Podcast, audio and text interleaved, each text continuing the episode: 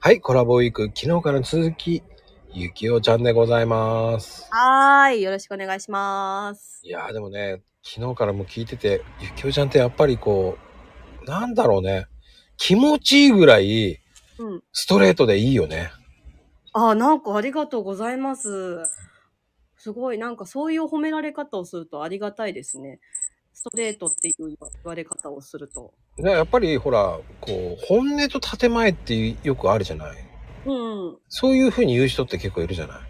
あ、はいはいはいはい。僕ね、それがね、なんでそういうふうに言うのかなとか思っちゃう人なんで。あの、あの、なんだ、壁を作るじゃないけれども、私もね、あまりそれが得意なタイプじゃないんですよね。ずーっとどのどどこに属してもこの人間性のまま大人になってしまったので建前が作れない あ一応大人としてしゃなんかできることはできるけどうんうんうん。でもね、それって大事よ。そうね大事大事もう気がつけばね建前を言ってる自分がいるわけじゃないうんうんうん歯がゆいじゃないそういうのって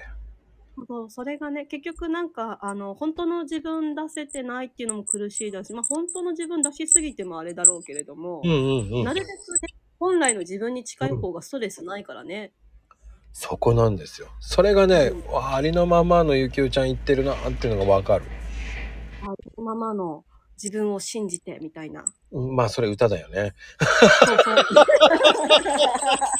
俺もわかるわと思いなちょっと今、あの、思いついて言ってみましたけれども。がらあー一瞬ねゆうんねゆきおっていう感じで言いそうな感じのね、いやいや違うよそれはと思いながら言うねもう 僕前振りいただいちゃったのかなって思って。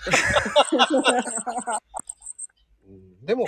いや、いいと思うよ。でも、それがやっぱり、その、令和とか昭和とか、ね、平成とかも、今、本当に、それだけこう、ね、世代が変わってきてるけど、うんでも、なんか、ゆきおちゃんはこう、昭和、ザ昭和っぽく見えるけどね。うんそうなんですよ。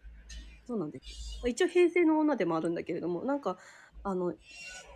ああの、社会人になってからいろんな大人の方と、いあの、仕事してるとね、そっち寄りになっていくんですよね、きっと。やー、合わせることがもうできるようになるからね、やっぱり。あそうそうそう幅広くやっぱその仕事柄いろんな世代の人とあの接ししなくてはいけないから